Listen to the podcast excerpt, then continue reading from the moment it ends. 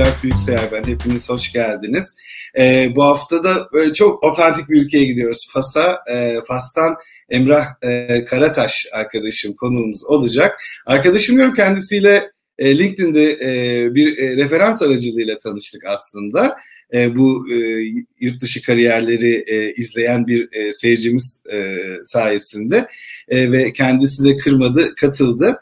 Emrah'tan çok kısa bahsetmek gerekirse Emrah e, Balıkesir Üniversitesi İnşaat Mühendisliği mezunu. Sonrasında Karadeniz Teknik Üniversitesi'nde yine inşaat mühendisliği üzerine master'ını yaptı. Sonra ENKA'da e, kariyerine kalite güvence e, ve kalite kontrol mühendisi olarak görevine başladı. Kalite konusunda uzun seneler mühendislik yaptıktan sonra en uzun e, deneyimini BASF biliyorsunuz çok ünlü dünyaca ünlü bir kimya firması.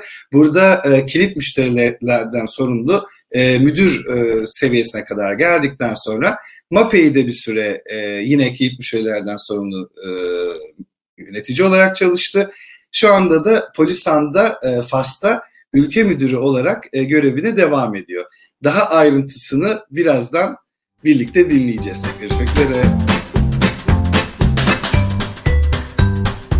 Emrah hoş geldin. Merhaba, hoş bulduk Bülent. Nasılsın? Ben de iyiyim, çok teşekkür ederim. Nasıl Fas'ta havalar? Fas'ta geçen hafta çok büyük bir doğal afet yaşadık işin doğrusu. 7 yıldır görülmeyen bir evet bir e, sel ve e, aşırı yağış e, altyapı yetersizliğinden dolayı bir problemli dönemi atlattık. Şu an günlük güneşlik. İlk geldiğimde buradaki Türklerden birisi demişti ki buranın güneşi yakar, gölgesi üşütür. Aynı dediği gibi şu anda güneşi görüyoruz. Yani dışarı çıksak çok sıcak bir hava var. Biz bir de iki saat geriden geliyoruz. Şu an 10 burada. Ee, Türkiye'ye göre umarım bir can kaybı falan yaşanmamıştır. Ee, Dört yaşan... tane var maalesef. İşte Üçüncü Dünya ülkesi tadında gittiğimiz için böyle bir olayla yaşandı. Dilerim İstanbul'a doğru yağacak yağmurlar e, nimete berekete döner Türkiye'de. Buradan gönderdik size yağmur. Kar bekliyoruz artık biz de. Bugün de burası da günlük güneşlik. İki evet. kapalıydı. Kar habercisi olabilir. Havadan sudan bahsettikten sonra önemli konumuza gelelim Emrah. Niye fastasın? Niye fastayım? E, bu çok e, biraz öncesinden bahsetmek isterim. E, anlattığın o kariyeri yaptıktan sonra hani e, bir müddet sonra insan düşünmeye başlıyor ya ben ne yapıyorum? Hani böyle hormonlar, stresli, mutluluktu bunlar hani gömlek patlatıyor. Böyle bir tabir de var biliyorsun. Ben düşünürken, taşınırken ya dedim biraz kendimi geri çıkartayım. Bu Almanlardan da öğrendim. Çık balkona bak aşağıya der ya Almanlar. Çıktım dışarıya ya ben kendimi bulupun dışına atayım dedim. 2019 Kasım'ında iş dünyasından çekilme, ya bir müddet kendimi inzivaya çekme kararı aldım. Ya ne yapıyorum ben bir anlayayım derken işte arkadaşlarla konuşmalar, istişareler.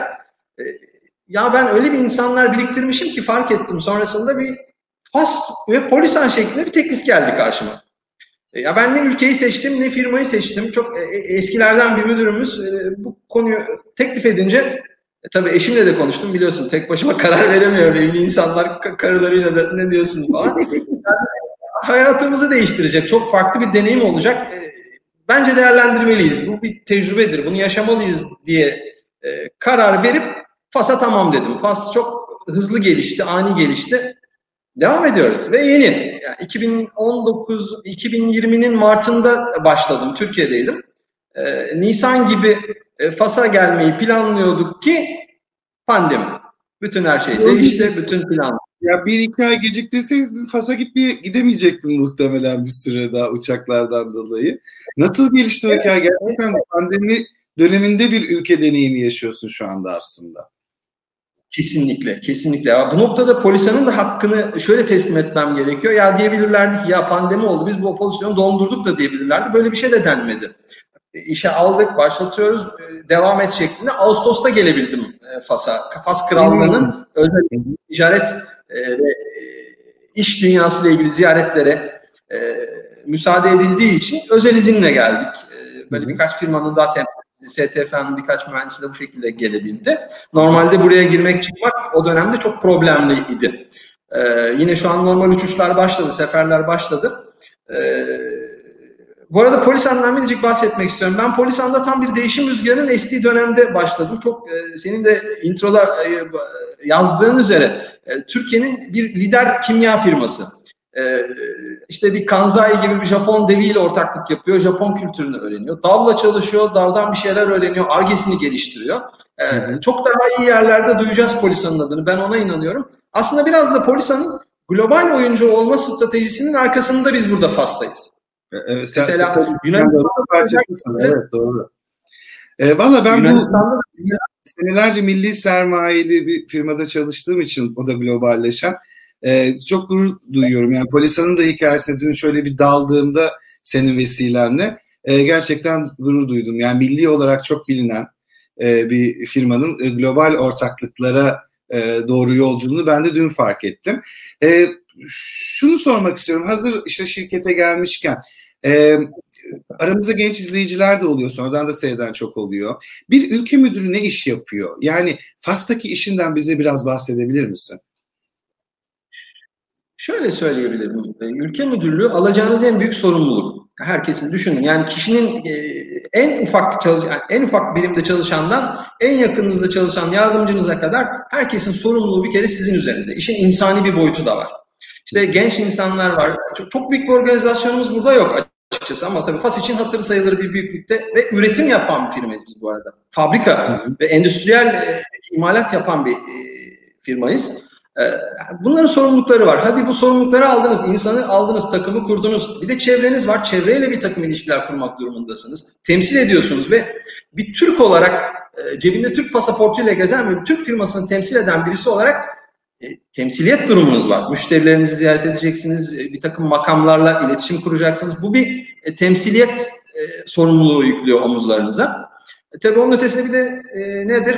Biz buraya geldik, iş yapmaya, hani çok kaba tabirle hani para kazanmanız gerekiyor. Bir şirketin işletmenin dönmesi, çalışanların maaşlarına ödenmesi için iş üretilmesi, bir e, katma değer koymanız gerekiyor. E bunun için de stratejileri koymanız gerekiyor. Doğru ürünler, doğru piyasada olmak, doğru müşteri ilişkileri kurmak, bunların harmonizasyonu ve bunları yaparken aslında geriye çekilip ekibin bunları yaptığını izlemek, insanı için, işin içine katmak. E, tabii işin mali boyutları var, e, finansal boyutları var. Biz daha ağırlıklı, yani ülke müdürlüğü yapan, onu denem, deneyimliyorum. Benim de hayatımda ilk defa yaptığım bir iş bu. E, hakkıyla yapmaya çalışıyorum o güne kadar biriktirdiklerimi e, kullanmaya çalışıyorum. E, işin finansal boyutu daha ağır basıyor bu makamda ve e, yani gelişme o, yönünü... Bir organizasyonun CEO'su gibi bir şeysin yani. Tamam raporladın, hesap verdin şey var ama ya o ülkede ne var ne yok sana, sana soruluyor. Bir nevi CEO tarzında bir iş yapılıyor ama tabii ben çok böyle ünvanlar tabii. ne bileyim sıcak bakmıyorum ama e, lead etmek durumunda olduğunuz bir takımınız var, yönetmek durumunda. Onları kaldırıp hep beraber bir hedefe koşturacağınız bir takımınız var. Her şeyle A'dan Z'ye günün sonunda hesabı size soruyorlar. E tabi CEO mu? Evet öyle bir bir nevi. Ağırlık ee, biraz şunu soracağım. Ee, mesela Polisan gibi bir ülke e, yatırım yapacağı, organizasyon kuracağı bir ülkeye nasıl karar veriyor? Yani mesela şeyi merak ettim. Neden bir sürü ülke dururken tabii ki paylaşmakta bir sıkıntı yoksa este geç, e, pasta geçebilir evet. soruyu. Neden Fas'a yatırım yaptı Polisan?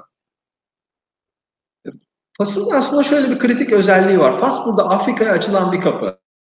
Hı hı. Ee, Kuzey Afrika'nın başı burası. Ve e, dikkat ederseniz son dönemde expatriate hayatı süren insanlar ağırlıklı olarak Afrika kıtasındalar ve Fas'ta ciddi bir e, yabancı göçmen çalışan yoğunluğu var. E, çünkü Avrupa kaynaklarını tüketti. Artık kaynaklar Afrika'da. Herkes buraya doğru geliyor ve e, anlıyorum ki e, burada bir cevher var, burada bir maden var, burada bir şeyler oluyor.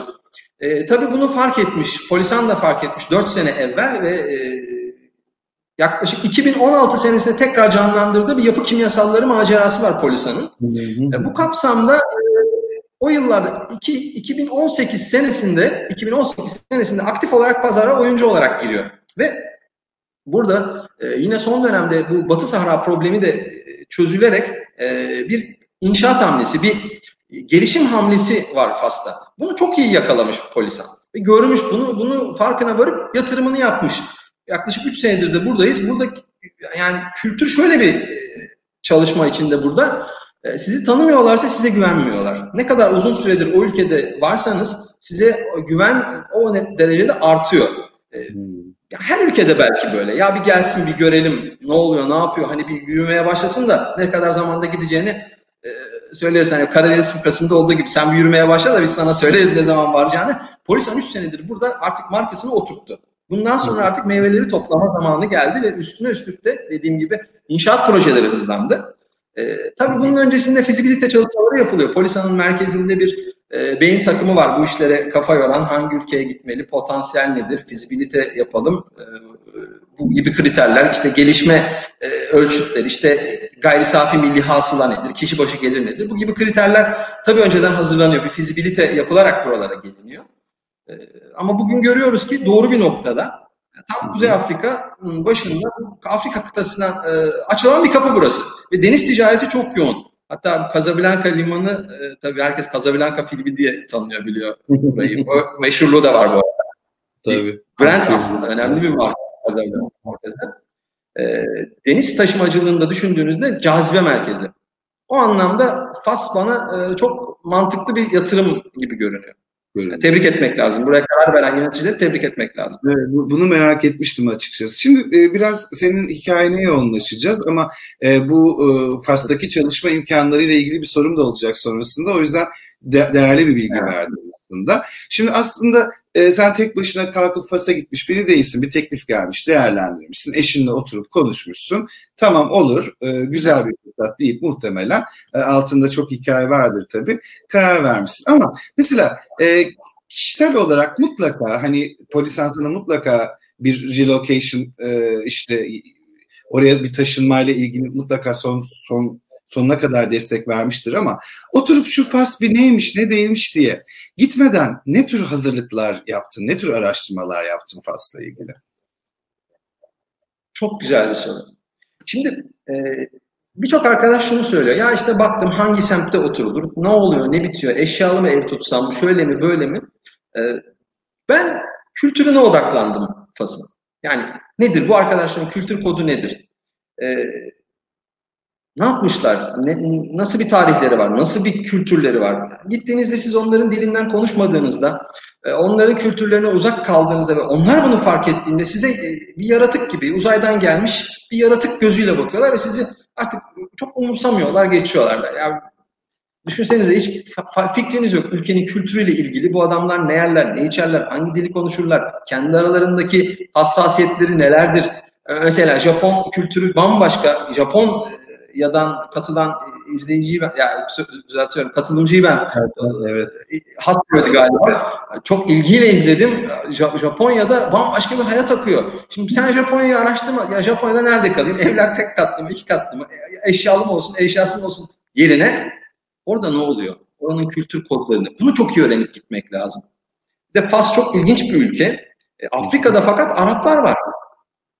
Arap berber kültürünün yoğun olduğu bir ülke. Dil mesela çok enteresan bir konu. Burada hani İngilizce yani şunu da söylemek lazım. Son yıllarda kralın da teşvikiyle İngilizce öğrenme düzeyi artıyor. Fakat burada ağırlıklı tahmin edileceği üzere Fransızca gibi görünüyor. Tam olarak öyle de değil. Burada bir diyalekt konuşuluyor. Arapça, Fransızca ve Berberi dilinin Darıca e, hatta am, ama Tamazgit dedikleri bir dilleri var. Karışık bir diyalekt konuşuluyor burada. Yani grameri yok.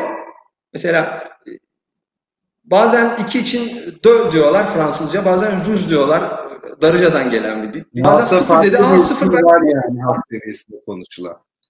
Bambaşka, bambaşka. Kültür çok başka. Yani Fransızca biliyorum. Çok iyi Fransızca biliyorum. Yetmeyebiliyor. Arapçayı çok iyi biliyorum. Olmuyor, yetmiyor.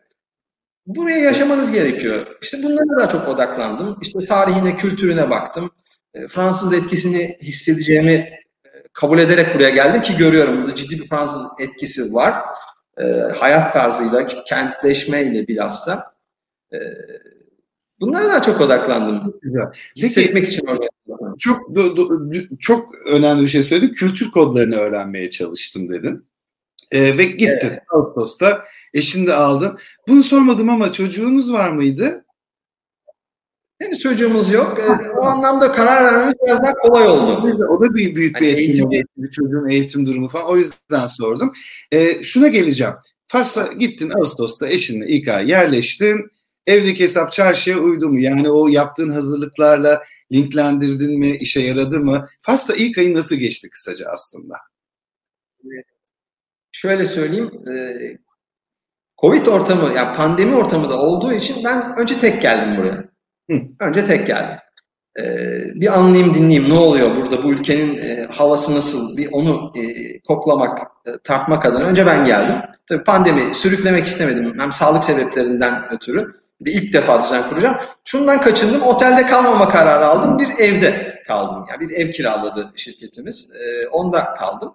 E, tabii bir şaşkınlık var bir trafiğin içine düşüyorsunuz ilk defa girdim. Dedim ya eyvah dedim trafik çok fena. Gerçekten de fena bir trafik var. E, yoğunluk olarak İstanbul'u aratır mı?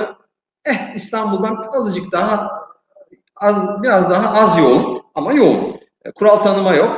E, insanlar farklı fakat güler yüzlü yardımsever insanlar. E, size de sıcak davranıyorlar. Türklere karşı bir sempatileri var. Türkleri seviyorlar. Türklerle ilişki kurmaktan e, keyif alıyorlar.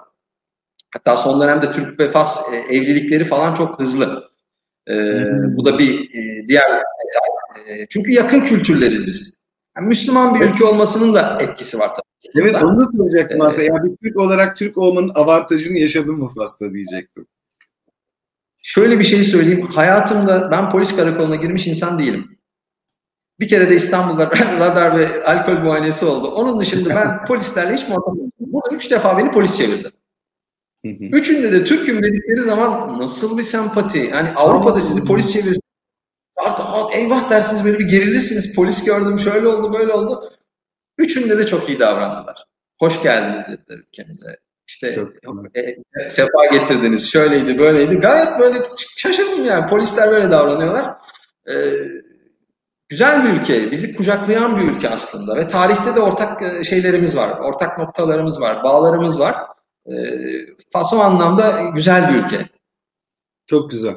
E, Valla ben de işte e, tanıtım metninde yazmıştım ya benim turistik olarak gitmeyi istediğim bu e, gö, ölmeden önce görülecek yerler arasında. E, peki e, ekibinin ne kadarı Faslı, ne kadarı Türk, nasıl bir yapı var içeride? Ekibin tamamı Faslı. Heh, tamamı o zaman Faslı. E, Tam da soru geliyor o zaman. Çalışma kültüründe ne tür farklılıklar gözlemledin Türkiye ve e, Fas arasında? Ağustos'tan bu yana? Şöyle, e, her detayı anlatmanız gerekiyor.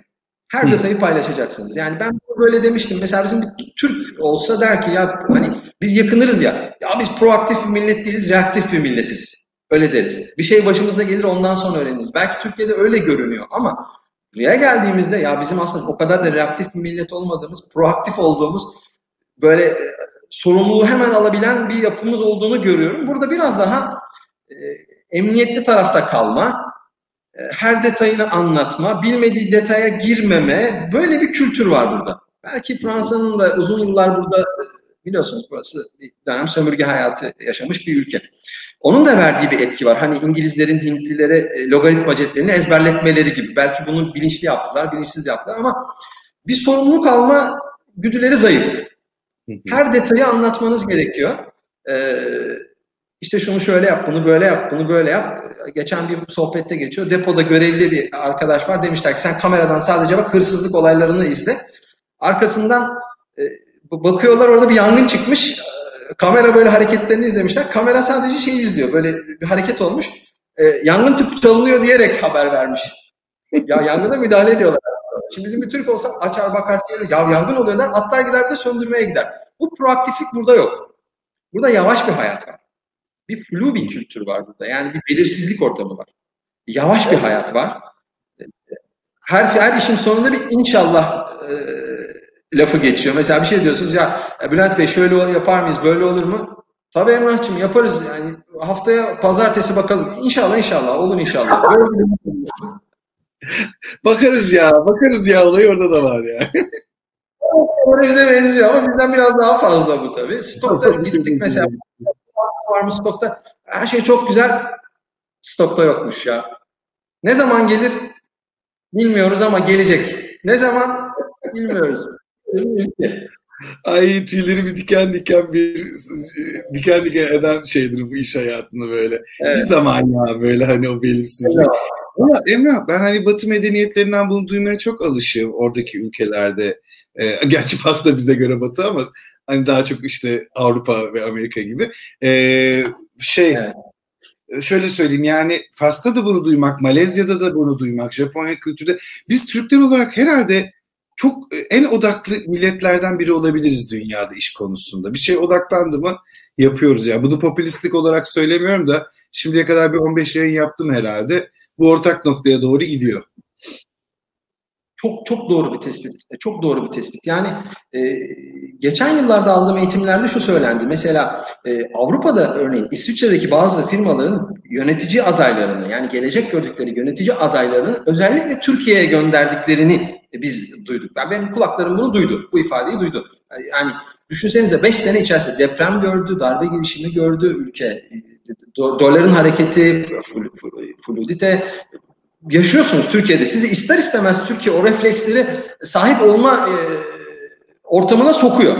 Mesela bir e, hani bu polikronik, monokronik anlatırlar, şöyle derler, böyle derler ama e, Türkiye'de yaşamış olmak, Türkiye'de bu işleri yapıyor olmak sizi ister istemez o e, fleksibiliteye itiyor. Ve başarı olarak size geri dönüyor bu iş hayatınızda. Hızlı karar almanız gerekiyor, stratejik düşünmeniz gerekiyor, hızlı geçişler yapmanız gerek, gerekiyor. Türkiye sizi yetiştiriyor aslında. Ülkemiz o kadar kötü bir ülke değil. Ama evet. dışarıdan baksak bu ülke. Emrah peki aslında daha kısa bir süre oldu ama e, hani kişisel gelişim için e, belki yeterli bir süre olmayabilir ama yine de soracağım. Bazen çünkü çok kısa sürelerde çok fazla şey yaşanabiliyor. İlk defa bu büyüklükte bir sorumluluk aldım belki de iş hayatında. E, sende nelerin değiştiğini hissettin bu FAS'a e, geçtiğinden beri? Neleri değiştirdi sence Fas sende?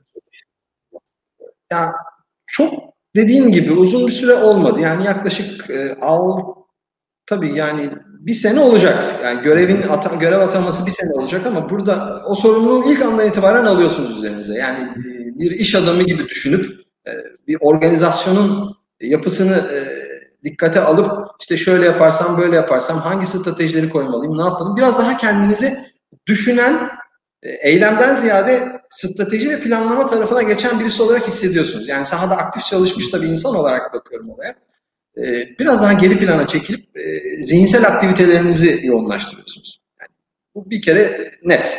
Şu pozisyonun gerektirdiği olan bu. Hani meşhur o bir var ya ne diyorlardı bir, bir matrix var. Eisenhower matriksi. Orada hani planla, düşün, uygula, yok şöyle yap, böyle yap diye anlatır. Severim o matrisi. E, demişlerdi ki %65'ini planlamayla geçirir. İyi yöneticiler bunu yaparlar. Gerçekten de böyle oturuyorsunuz planlama yapıyorsunuz. Aktif e, saha ekibine çok müdahale etmeden onları yönlendirerek. Bunun e, biraz ben biraz tez canlı birisiyim. Bu benim zayıf bir noktalarımdan birisi aslında. Çok tez canlı bir insanım. Hemen böyle olsun, hemen yapalım, hemen edelim. Burada sabrı öğreniyorsunuz. Bugüne kadar yetiştirdiğiniz sabrı büyütmeyi öğreniyorsunuz. Bu son 3-4 yıldır biraz daha bunu iyi idrak ederim. Sabırlı olmayı öğrendim. Bir de Fas'ın yavaş hayatı bunu katmerliyor böyle. Hani krem de öyle krem diyor ya Fransızlar böyle iyice sabırlı, sakin. İşte planlayan, düşünen adam oluyorsunuz. Ee, biraz daha duruluyorsunuz. Ama sorumluluklarınız arttığı zaman da e, işletmesini döndürmek zorunda olan iş adamı kimliğine giriyorsunuz. Böyle bir ağırlığı var üzerinizde. Yani bir mali yükümlülüğün sırtınızda olması e, biraz zorluyor açıkçası. Ben ona alışmaya çalışıyorum şu anda. O zor bir sorumluluk. Çok zor bir sorumluluk. Muhakkak. Tabii ki zorluklarla karşılaşacaksındır daha. Ee, ama işte tecrübelerin ve yetkinliklerine e, bunları da aşacağına inancım tam. Ee, Emrah e, peki çok güzel bir soru geldi. Bu arada ben hep e, atlıyorum. Lütfen çok güzel yorumlar geliyor. Görüyorsunuz temenniler, iyi yayınlar diye. Evet, evet. Arkadaşlarım da var. E, evet evet. Bu arada hazır e, lafı geçmişken e, teşekkürü atlamayalım. O yüzden bunu sonraya bıraktım. Bizi tanıştıran Umut Bey'dir. E, Umut Bey de bizi izliyor. E, bizden de size selam olsun. Çok teşekkür ederiz Umut Bey. E, çok, ee, çok güzel bir soru geldi bu arada. E, senin kariyerinle alakalı. Ee, buraları nasıl geldin diye. Hemen onu da ekrana yansıtayım. Kariyerinizde dönüm noktaları ner, neydi de, demiş Oya Hanım ve hangi özellikleriniz sizi ülke müdürü görevine getirdi? Tabii ki sence hangi özelliklerin? Aslında çok değerli ve ilham alınacak bir cevap olabilir bu. O yüzden dinleyelim senden. Peki. Ee, Oya Hanım'a da çok selamlar. Ee, şöyle söyleyebilirim. Ee, farkında olmadan e, kurduğunuz bir takım ilişkiler var iş hayatınızda. Yani ben e, sohbetin başında şöyle bir şey söyledim hatırlarsan. 2019'un Kasım'ında dışarı çıkıp balkona çıkıp bir aşağıya bakmak istedim.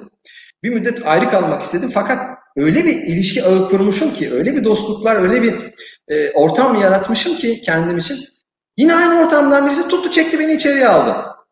E, ilişkiler çok önemli. Kurduğunuz ilişkiler insani boyutunu yakalamak ve işe adamak kendinizi.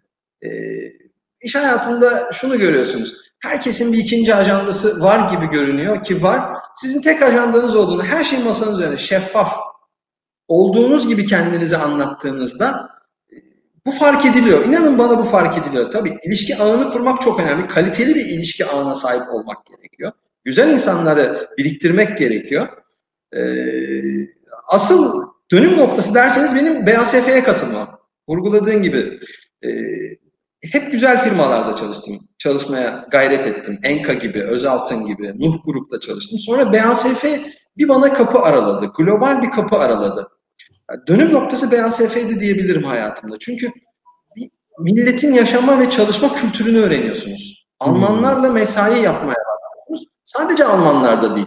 Birçok ulustan insanla çalışıyorsunuz ve esnemeyi öğreniyorsunuz. Onların kültürlerini öğrenmeyi teşvik oluyor, teşvik, teşvik oluyor size. Siz e, kültürleri öğrenmeye başlıyorsunuz. Hassasiyetlerini öğrenmeye başlıyorsunuz. Her insanın aynı olmadığını anlıyorsunuz. Hatta bizim Beyaz Efe'nin çok güzel bir dergisi vardı. Orada bir şey vardı. İngilizce öğrenmeleri, İngilizce konusuyla alakalı bir karikatür vardı. İşte Alman kafasında diyor ki çok diyor kompleks konuşuyor diyor. Herhalde benim söylediğimi anlamadı diyor. Karşıdaki İtalyan da başka bir şey söylüyor. Yine İngilizce bu düşünce balonları falan. Böyle çok kültürlü millet, çok kültürlü şirketlerde çalışmak geliştiriyor. Eğer bu fırsatı e, yakalarsa meslektaşlarım, özellikle genç meslektaşlarım kaçırmasınlar. Global firmalarda e, rol almaya çalışsınlar. Zaten bizim Türk firmaları olarak ihtiyacımız olan modeller orada mevcut. O kodları kendi milli sermayenin şirketlerine taşıyabilirsek, kafaca hani Ulu Önder'in de dediği gibi e, Batı'nın düşünce tarzıyla e, yaklaşabilirsek olaylara analiz eden, stratejik düşünen. Mesela şunu yaşadım. Almanlar bir yıllık, iki yıllık plan yapmıyorlar ya da 10'da 15 dakikalık, bir saatlik. Hayır. Ben katıldığımda BASF'ye 2008 senesiydi. Yanlış hatırlamıyorsam 2008'de. Biz o zaman 2020'yi tartışıyorduk Bülent. Düşünebiliyor musun? 2008'de 2020'yi tartışıyorduk. Şu an 2050'yi konuşuyorlar. Şu tarihte bütün faturaları Frankfurt'tan keseceğiz şeklinde bir hedef vardı. Yani bunu öğrendim, sabrı öğrendim, e, disiplini gördüm, disiplini öğrendim. O benim hayatımda ciddi bir e, dönüm noktası oldu. Yani anlatıyorsunuz bir şeyler, yöneticinize gidiyorsunuz, işte Bülent Bey şöyle oldu, Bülent Bey böyle oldu, şunu yapalım, bunu yapalım. Emrah'cığım bir anlat, bir görelim, bir masanın üzerine koy gerçekleri diyorsunuz. Bizim Türk anlatıyor, böyle şöyle şöyle böyle. Ya data ne, veri ne, hadi oturalım onu bir konuşalım. Olmayacaksa da olmayacağını görelim. Olacaksa nasıl yapacağımızı anlayalım. Bunu öğrendim. Ve çok e, yani nasiplendim. Alman kültüründen çok nasiplendim. İtiraf edeyim. Çok güzel. Ee, ya valla not aldıklarımdan hemen şu iki dakika içinde kısa bir makale bile çıkar. Benim aldığım Ay, e, Ay, Ay, e, Oya Hanım'ın sorusunda aslında dönüm noktaları da e, seni e, bu ülke müdürü görevine getirmiş. Çünkü bir şeyler katıyor. Bir uluslararası esneklik gerçekten mümkün olduğu kadar global ortamlarda tecrübe edinmek, doğru iletişimler kurmak, söylediklerinden çıkardığım, analiz etme, stratejik düşünme, uzun vadeli planlama ki bazen işte bu tür pandemi gibi büyük sürprizler bu uzun vadeli planları böyle tepe taklak ediyor ama yine de uzun vadeli değişme esneklik sağlayacak yani güncelleme esnek olacak şekilde uzun vadeli planlama. Ve bence en önemlilerinden bir data odaklı olma. Gerçekten tüm ben bunu böyle burnumu sürte sürte öğrendim kendi kariyerimde. İKB dışarıdan lay lay gözükse de aslında en data odaklı çalışan e, departmanlardır e, doğru düzgün yapıldığında. E, dolayısıyla data odaklılık çok önemli. E, Oya Hanım'a da güzel sorusu için teşekkür ediyoruz. Bizim yorumlarımız evet. üzerine e, Muhammed Şahin biraz serzenişli bir yorum yapmış ama e, biz bir ana akım medya değiliz. O yüzden istediğimiz gibi bütün yorumları ne olursa olsun paylaşırız. Evet odaklanıyoruz demiş. Çok fazla çalışıyoruz ama değersizlik var. Türkiye'de çünkü çok rekabet var iş gücünde.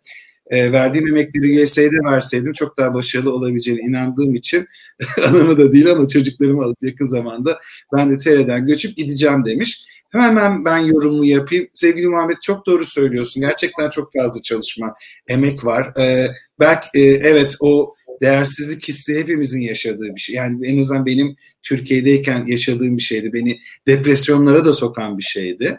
Ee, ama bu ben şeye bağlamıyorum. Türkiye'de çok rekabet oluşuna bağlamıyorum. Rekabet her yerde var. Hele hele İngiltere'de mesela benim alanımda o kadar çok rekabet var ki Türkiye'deki rekabet güçsüz bile öyle söyleyeyim. Yani Türkiye'de adam gibi birinin Batı Avrupa'da ya da Amerika'ya göre daha hızlı yükselmesi mümkün. Biraz önce e, şeyin de e,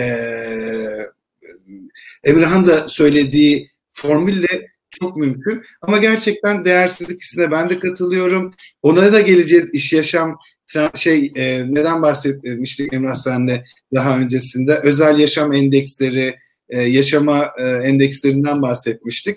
Doğru gerçekten hakkımızı alamadığımız bayağı bir kısım var Türkiye'de çalışma hayatında.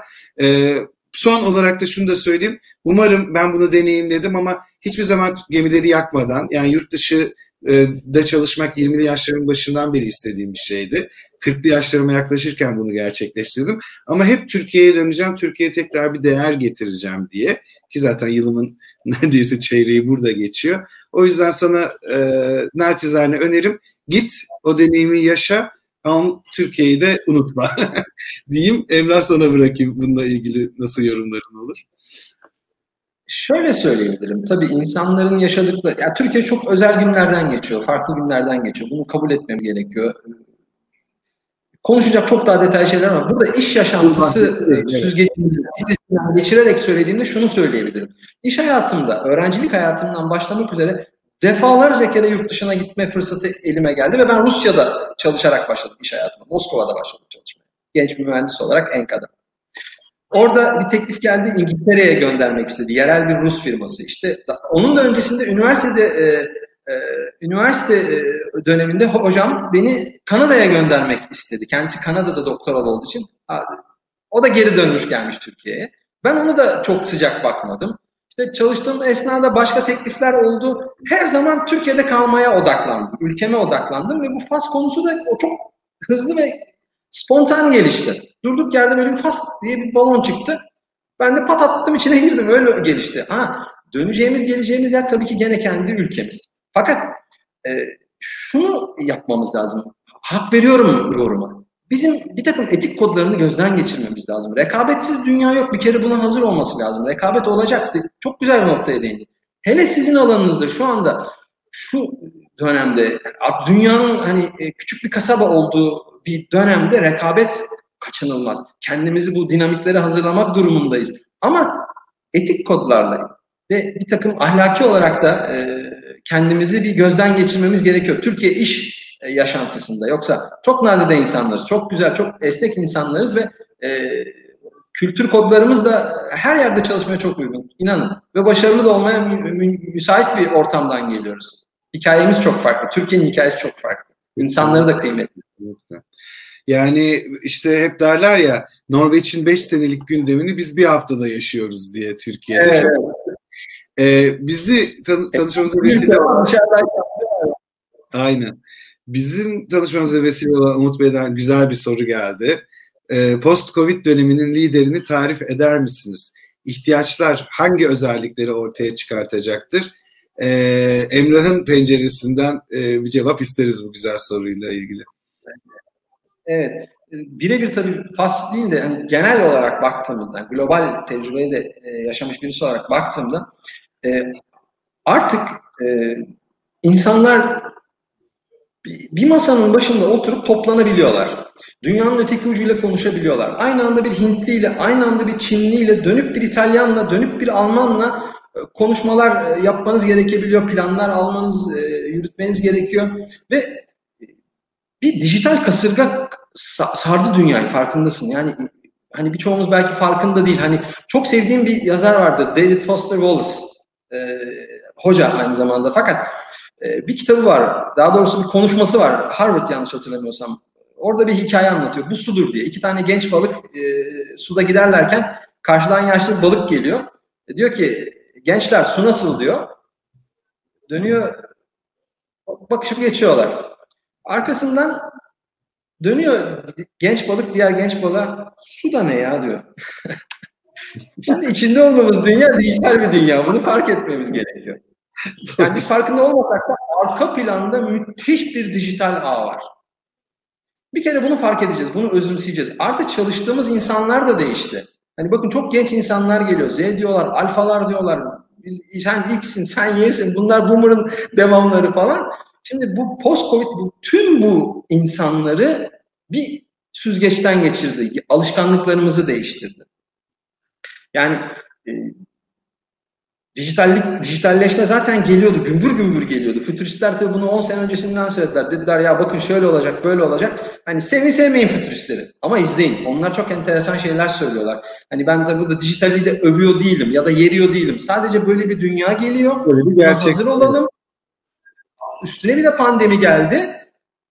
Arkadaş o kadar farklı e, kültürler, o kadar farklı yaş yani ülkeler bazında, yaşlar bazında ve e, anlayış olarak farklı bir e, nasıl diyeyim e, mozaik mi diyeyim herkes bir arada. Bir kere buna uyum sağlamamız gerekiyor. Kültürleri öğrenmemiz gerekiyor ki onlarla aynı dili konuşalım. Doğru. Ee, bir de Emre ben senin söylediğine şöyle katılıyorum ve şöyle bir örnekle destekleyeceğim. Bu pandemi bile dijitalin e, gerekliliğini çok arttırmakla birlikte ya da yüzümüze vurmakla birlikte bu mesela WhatsApp üzerinden şu sıralar kopan yaygaralar bundan 5 sene önce çıksaydı 5 sene önce de WhatsApp vardı. Bence bu kadar yankı olmazdı. Çünkü neden biliyor musun? Dijital iletişim araçlarına belki de çok iyi bir şey değil ama çok bağlandık e, özel, zorunluluklardan dolayı. Dolayısıyla bu kadar bağlandığımız ve temel ana olarak kullandığımız araçlardan biri e, üzerinden böyle bir güvenlik bilmem neleri falan çıkınca çok yaygara koptu. E, ve e, hani başka şeylere geçelim dediler falan. O da bana hep şey örneklerini getiriyor. Uzun seneler önce böyle Türkiye'de böyle mutasip bir grup kolayı yine bir saçma sapan bir sebepten dolayı şey yapıyorlardı, protesto ediyorlardı Coca-Cola'yı diyor Fanta şişelerini dizmişler. Bundan sonra Coca-Cola değil Fanta içeceğiz. Fanta da Coca-Cola yani. arada. Ben şeyi benzetiyorum o yüzden. Telegram'a geçeceğiz, şuna geçeceğiz falan. Aynı e, şeyin fa- kahve farklı laciverti yani. Her neyse konuyu çok dağıtmayalım. E, şeyden bahsedelim. Çok, çok güzel isabetli bir tespit yaptın. Çok isabetli bir tespit yaptın. Ağzına sağlık. Artık WhatsApp'ın duruma geldik. Bizi dijitalizm aldı oradan buraya getirdi. Hani içinde olduğumuz suyu yavaş yavaş fark etmeye başladık. Ah, aynen öyle. Bu yavaş yavaş kaynayan kurbağa özelliğinin şeyine de benzetiyor örneğine de. Ee, Emrah şey evet soracağım. Biraz böyle sohbet öncesinde şeyden de bahsettik. Tam dijitalleşme konu üzerine geldi. Bu çeviklikle e, ilgili, dijitalleşme ve çeviklikle ilgili bir şeylerden e, bahsetmek istiyordun. Biraz oraya da girelim mi?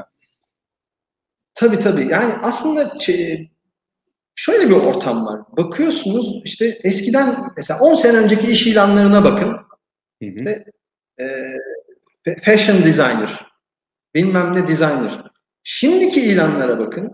Gazetelerde değil de artık olay tabii web'e taşındı. E, LinkedIn'e taşındı. Hatta LinkedIn'in de ötesinde e, çok daha büyük e, profesyonel kariyer grupları var. Profesyonel kariyer siteleri var. Sen çok daha içindesin. Bizlerden çok daha iyisini bilirsin ama şu dikkatini çekmiştir. Arkadaş burada data bilmem ne, işte UIXX, RIP Manager böyle şeyler yazmaya başladı. Şimdi hiçbirimiz bilgisayar mühendisi değiliz. Ya da veri temelli bir işi yapan insanlar değiliz. En basitinden ben bir inşaat mühendisiyim. Bir e, ağır endüstrinin içerisinde yapı sektöründe bir insanım. Benim ne işim olur dijitallikle, benim ne işim olur datayla diyorsunuz. Ama bir yandan da fark ediyorsunuz ki dünya dijitalleşiyor. Dijitalleşirken aldığınız sorumlulukları da e, üstüne koyduğunuzda çevik olmanız gerekiyor. Yani bu çeviklik kavramını ben seninle tanıdım. itiraf edeceğim. Çok duyuyordum. Agile, agility falan. Geçen bir e, mail geldi şirket içerisinde. Yönetimimizin bu seneki mottosu çevikliktir. Ha dedim doğru doğru yerdeyiz. İyi gidiyoruz. Demek ki çeviklik önemli bir şeymiş. Sonra senin sitene baktım. İşte e, alacağım da bu eğitimi alacağım. Söz veriyorum. E, çeviklik eğitimini bu agile konusunda biraz daha zaman ayıracağım. Çünkü şunu söylüyor. Sizin de ihtiyacınız var. Siz bilgisayar mühendisi olmayabilirsiniz. Data ile işiniz olmayabilir. Ama çevik olmak zorundasınız. Bakın şu an dünya bizi değiştirdi. Bu virüs, küçücük virüs e, bizi değiştirdi. Atak olmanız gerekiyor, çevik olmanız gerekiyor. Bütün bunları bir hızlı şekilde e, cereyan et. E, olaylar çok hızlı dönüyor. Mesela yeni kuşaktan bahsediyoruz, Z kuşağından bahsediyoruz. Adamlar cep telefonunu ellerine alıyorlar. Ekranlarını, cep telefonu ekranlarını milisaniyeler içerisinde değiştiriyorlar. Ya bu bir bu da bir çeviklik baktığınızda ya da hani bizim bir sözümüz var. Hani göç kervan yolda düzülür falan. Evet bazen başlayın işe. İş akarken düzelir diyorsunuz. Ya, yan, yanılıyorsam lütfen düzelt. Çeviklikte biraz da bunu görüyorum. Ya başlayın. Yolunuzu evet, alın, ilerleyin. Siz e, ama yani, izleyeceğim. E, bu konusunu araştıracağım. Daha üzerine titreyeceğim. Ben, ben de e, hani işin içindeyim ama yani çok benim de çok öğreneceğim şey var o çeviklikle ilgili. Bu bahsettiğimiz buzdağının üstündeki kar tanesi şu anda. Ama e, en azından hani evet. konuşan gibi bir şirketin e, e, globalde ülkelerinden birinde bir ülke müdürü e, bunun çevik dönüşümün ihtiyacını hissetmesi de e, güzel bir gösterge. Peki Fas'a geri dönersek e, senin gözlemlerin kadarıyla mesela fırsatlardan bahsettin. Hani daha e, gelişen sanayiler, endüstriler var dedin. Fas'ta e, çalışma evet. olanakları. Hangi sektörler, meslekler popüler? Hadi ben Fas'a gidiyorum e, demek isteyen bir insan e, nasıl hazırlanmalı Fas'a ya da e, hangi mesleklere hangi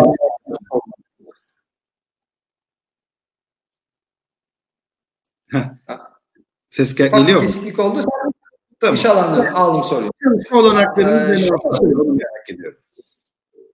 Peki. Şimdi burası bir e, deniz, e, hatta okyanus. Bizim üstümüz Akdeniz. E, haritaya göre tabii bu tarafta kalıyor. Burası da Atlas Okyanusu.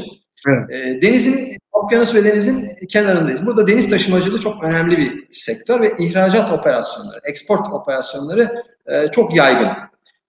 Bu alanlarda çalışan insanlar çok rahatlıkla buraya gelip çalışabilirler. Mesela Casablanca'da bir limanımız var.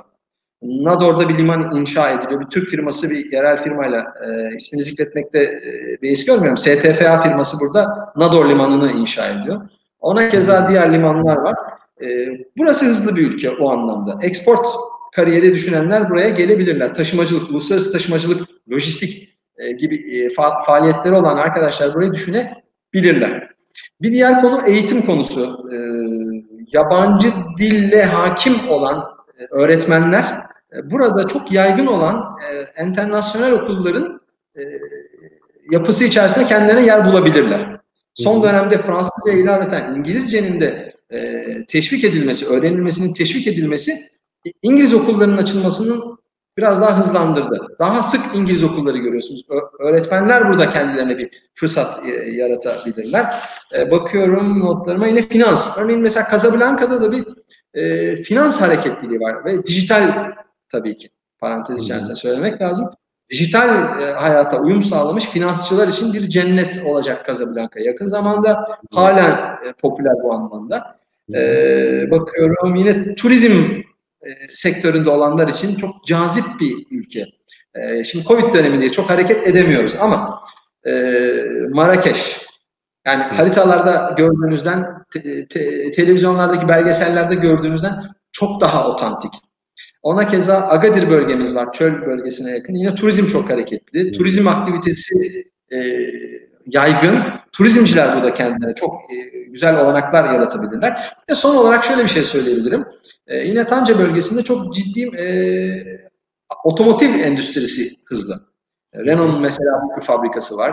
Bir, birkaç Türk firması da var çalış, olduğunu bildiğim, mevcudiyetini bildiğim. E, otomotiv sektöründe olan arkadaşlarım da buradaki fırsatları kollayabilirler. E, bir de tabii hemen İspanya'nın altındayız. Yani haritaya açınca görüyorsun Avrupa'nın hemen altındayız. E, evet. Avrupa'ya işçilik yapan bir ülke Fas. Otomotiv sektörü mutlaka ajandalarına not, not düşülmeli. Bakıyorum. Bir de tarım işi var tabii. Tarım çok önemli. Ne kadar çok tarım. Tarımla ilgili olarak projeleri olanlar, tarımla ilgili iş yapmak isteyen arkadaşlarım burada e, doğru kontakları e, bulduklarında bir de tabii şunu söylemek lazım. Doğru lokal ortağı bulmak gerekiyor. Kesin. Burada tek başınıza iş yapmanız ben geldim hadi iş yapalım ben çok iyi deneyimle sahip bir Türk'üm paramla olmuyor. Bir lokal ortak mutlaka çok gerekiyor. Söyledin gerçekten. Aslında çoğu ülke için de geçerli yani. Haydi ben geldim bana iş yağdırın pek olmuyor. Ee, Emre e, şey soracağım. Turistikte zaten vizeye ihtiyaç yok değil mi Fas'a gelirken Türkiye'de? Yok. Ee, bu pasaportumuzda çalışma izni alakası yok ama çalışma izni herhalde Avrupa'daki ülkelere göre daha kolay çıkıyordur. Yani bir işe başvurduğumuzda falan. Muhtemelen Fas daha esnek gibi mi hissettim? Atıyor da olabilir tamam. Çok ciddi araştırıyorlar. Öyle mi? Çok ciddi araştırıyorlar. Bak mesela benim ee, bir yanılgım varmış demek ki. Bunu sorduğum iyi oldu. Estağfurullah yanılgı değil ya bu şey benim de şaşırdığım bir noktaydı. Burada çok ciddi bir e, istihbarat yapıyorlar hakkınızda. Kim bu adam? Nereden geldi? Ne yapar? E, sizi ciddi ciddi eliyorlar, araştırıyorlar. E, yaşadığınız e, ikametgah gösterdiğiniz evinize gelip orada etrafında gezip e, sizi e, tanıyanlara e, iletişimde olduklarınızı sorduklarını bile duydum. Aa, ne kadar ilginç. E, ama yine bu şey değil mi? Şirket tabii, tabii yani kendi başınıza bir çalışma izni çıkartamıyorsun ama bir şirket işte davet ettiğinde sponsor olduğunda daha kolay gidiliyor diye tahmin ediyorum. Tabii. Tabii tabii tabii. Yani legal prosedürleri düşündüğünüzde bir şirketin siz davet etmesi, bir kontratınızın olduğunu söylemeniz, bir ev kiralamanız yani ben buraya çalışmaya, güzel insan olarak pasta vakit geçirmeye, iş yapmaya geldim. İmajını koyduğunuzda masaya rahatlıkla alırsınız bu izni. Ama hemen pat diye vermiyorlar. Ha Türk olmanızın getirdiği avantajlar var mı? Var. Size dedim ya en başında sempati var. Türklere karşı bir sevgi, sempati, güler yüzlülük, yardımseverlik var. Ee, ama kolay vermiyorlar izni ama masa üzerinde bütün evraklarınız tamamsa sorun yok. Ee, bu iş olanaklarından bahsederken tam da bir yorum düştü. Ee, galiba e, Gülşen e, Faslı diye tahmin ettim. Ee, çok da güzel yazmış Türkçe. Önce Emrah sana teşekkür, tebriklerini, başarı dileklerini iletmiş. Lebes herhalde nasılsın demek. Selam selam ha, Lebes. Evet. Evet evet. Sa Sava lebez diyorlar mesela. Sava Fransızca nasılsın demek. Arkasına lebez ekleyince bak bahsettiğim de Darıca diyalekti. Bir kısmında da, da, da, şey var, e, berber e, sözleri var. Bir tarafta e, Fransızca var. Sava lebez, lebez. Bien, très Böyle şey var. Evet, lebez diyor. Bazı çok, kısımlar ama ailemde pastan berber, berberiler herhalde. Gelin geldim ben diyor. Evet. Ha, Türkiye'ye gelin gelmiş. Çok keyifli evet. tecrübeler anlattığını söylemiş. E, pandemi sonrası biz de Fas'ta olacağız demiş. E, Türkiye hayranlığı olan yani, Türkiye mi Fas hayran, Fas mı Türkiye hayran ama ikisi de bence olur. E, çok yemek, tatlı, kahve uyum var. Ha yani yemek kültürü de çok benziyor açısından ve e, senin de dediğin gibi dış ticaret içinde güzel bir adres demiş. E, Gülşen'e çok teşekkür ediyoruz bu güzel sıcacık yorumları için. Çok teşekkürler. Ben de e, hissettim yani yazdığını. Lebez diyorum tekrar buradan. Tatlıyı çok seviyorlar. E, sebze kültürleri bizimki gibi değil. Onu söyleyeyim. Hani buraya gelip de e, e, sebze yemekleri aramayın. Sebze yemekleri yok. Ağırlıklı et e, mutfağı var burada. E, vejetaryen arkadaşlarım kızmasınlar bana veganlar ama et kültürü çok yaygın. E, baharat kullanımı çok yüksek. Tatlı sevgileri e, çok fazla. Mesela şerbetli şerbetli açıkta böyle koca koca sinirlerde tatlılar satıyorlar değil mi? O forası faslı. evet, evet, evet. Ve çok enteresan salyangoz satılıyor sokaklarda. Aa, ben denemedim ama denemedim. Salyangoz satmak diye diyoruz. evet, düşünsenize böyle bir söz var. Yani Müslüman mahallesinde salyangoz mu satıyorsun diyorlar. E, evet, burada salyangoz satıyorlar. Düşün ya böyle bir ülkedeyiz. Ama pek tadını beğenen Türk daha çok görmedim. Hani bizim o sushi evet. gibi ya da balık kültürü yok. Ha, peki balık kültürü var mı? Yani seküler insanların rahat yaşadığı bir ülke mi? Kesinlikle. Yani çok çok güzel bir noktaya değindin. Sekülerize anlamında e, çok rahat bir ülke. Yani üst baş kıyafet, yaklaşım, kadınlara olan yaklaşım. E, ben yani, yorumları okuyorum. Olumsuz yorumlar da daha çok karşıma çıkmakla birlikte ben o kadar olumsuz bir durum görmedim. Yani eşinizle birlikte normal Türkiye'de nasıl İstanbul'da nasıl giyinip sokağa çıkıp dolaşıyorsa, İzmir'de nasıl sokağa çıkıp dolaşıyorsa aynı şekilde dolaşır. Kimse de dönüp ya kim bu deyip arkasından bakmaz. Dönüp dönüp uzun uzun rahatsız edici bakışlar görmezsiniz. Vardır. Her ülkede olduğu kadar burada da vardır. Yani Türkiye'ye baktığınızda yani müsaade edersen sosyal mesaj olarak alma bunu ama yani kadın konusunu hala Türkiye'de bile tartışıyoruz. Düşünebiliyor musun? Aynı gün üç tane kadının öldürüldüğü bir ülke diye adımız çıktı. Yani ne kadar acı bir şey bu. Doğru. Türkiye'ye yakıştırır mısın böyle bir Kesinlikle, kesinlikle. Yani ben yakıştırmam. Göz önüne? Gerçekten arttı mı? Çok e, o bambaşka bir gündem gerçekten. Bir şey soracağım e, Emrah. E, Fas'ta Türk diasporası nasıl? Yani Türk bir Türk komünitesi var mı? Birbirlerini destekliyorlar mı? Ne kadar girdin orada Türklerin içine? Ee, Türkler birbirleriyle görüşüyorlar. İyi görüşüyorlar. Ee, kontakları e, sağlam.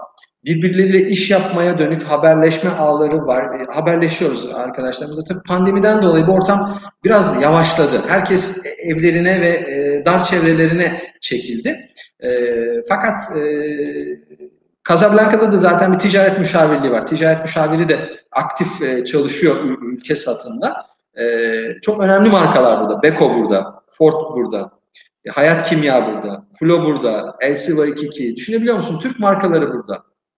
Bu güzel bir şey. Biz gurur duyuyoruz. Türk markalarını. BİM burada mesela.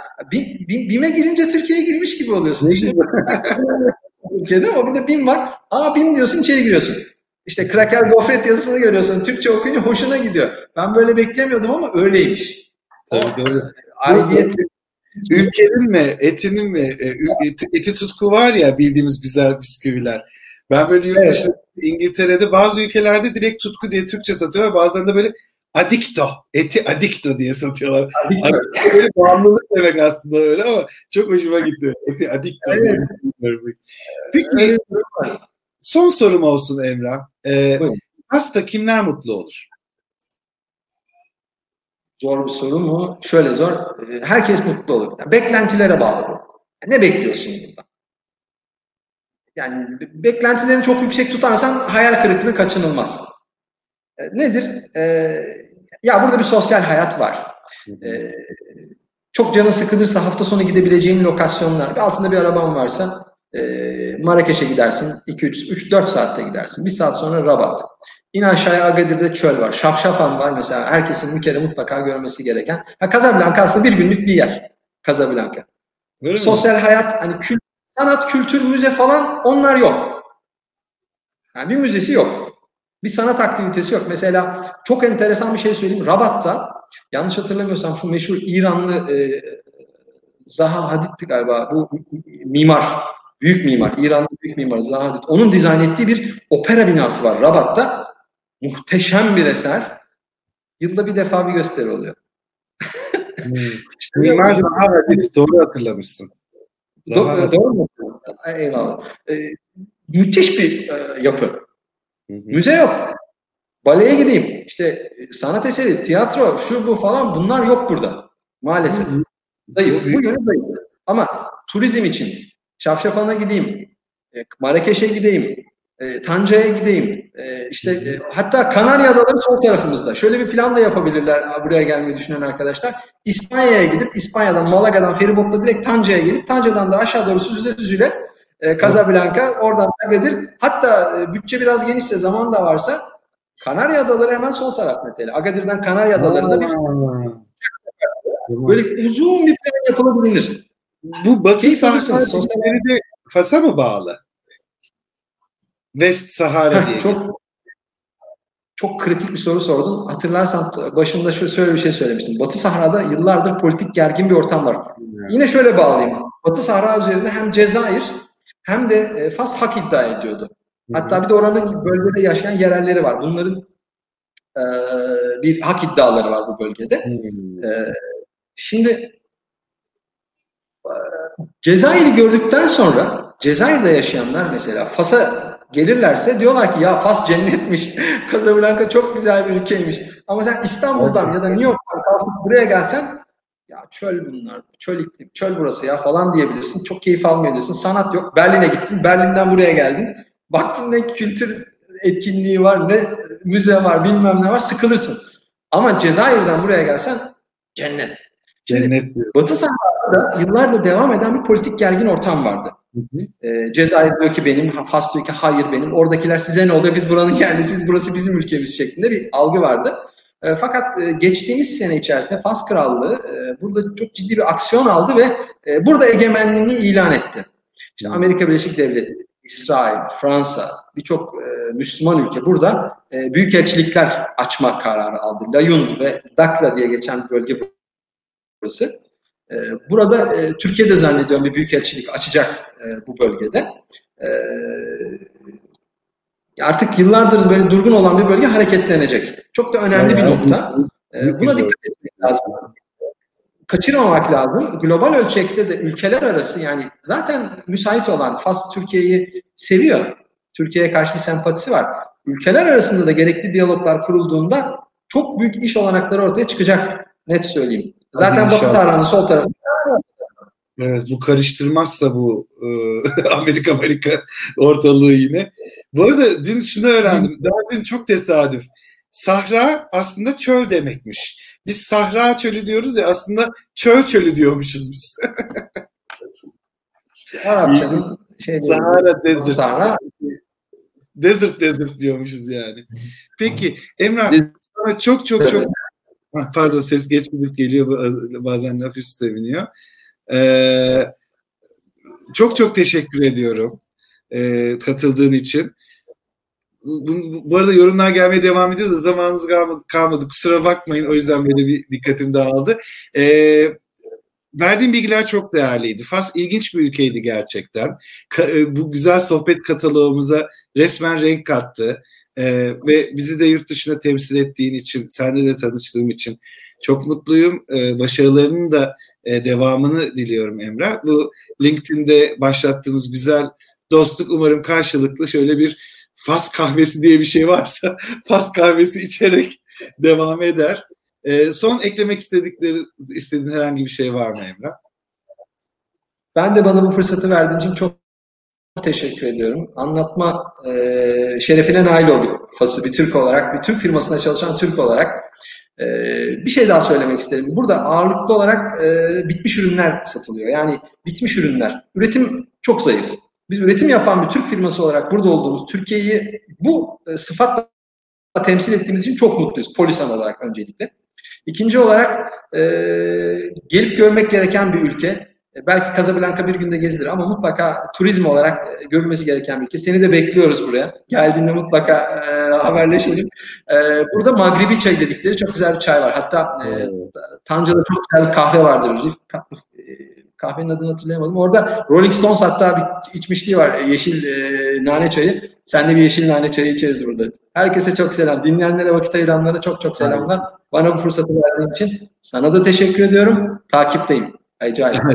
çok çok teşekkürler. Katılımı çok değerliydi. Tekrar görüşmek üzere Emrah.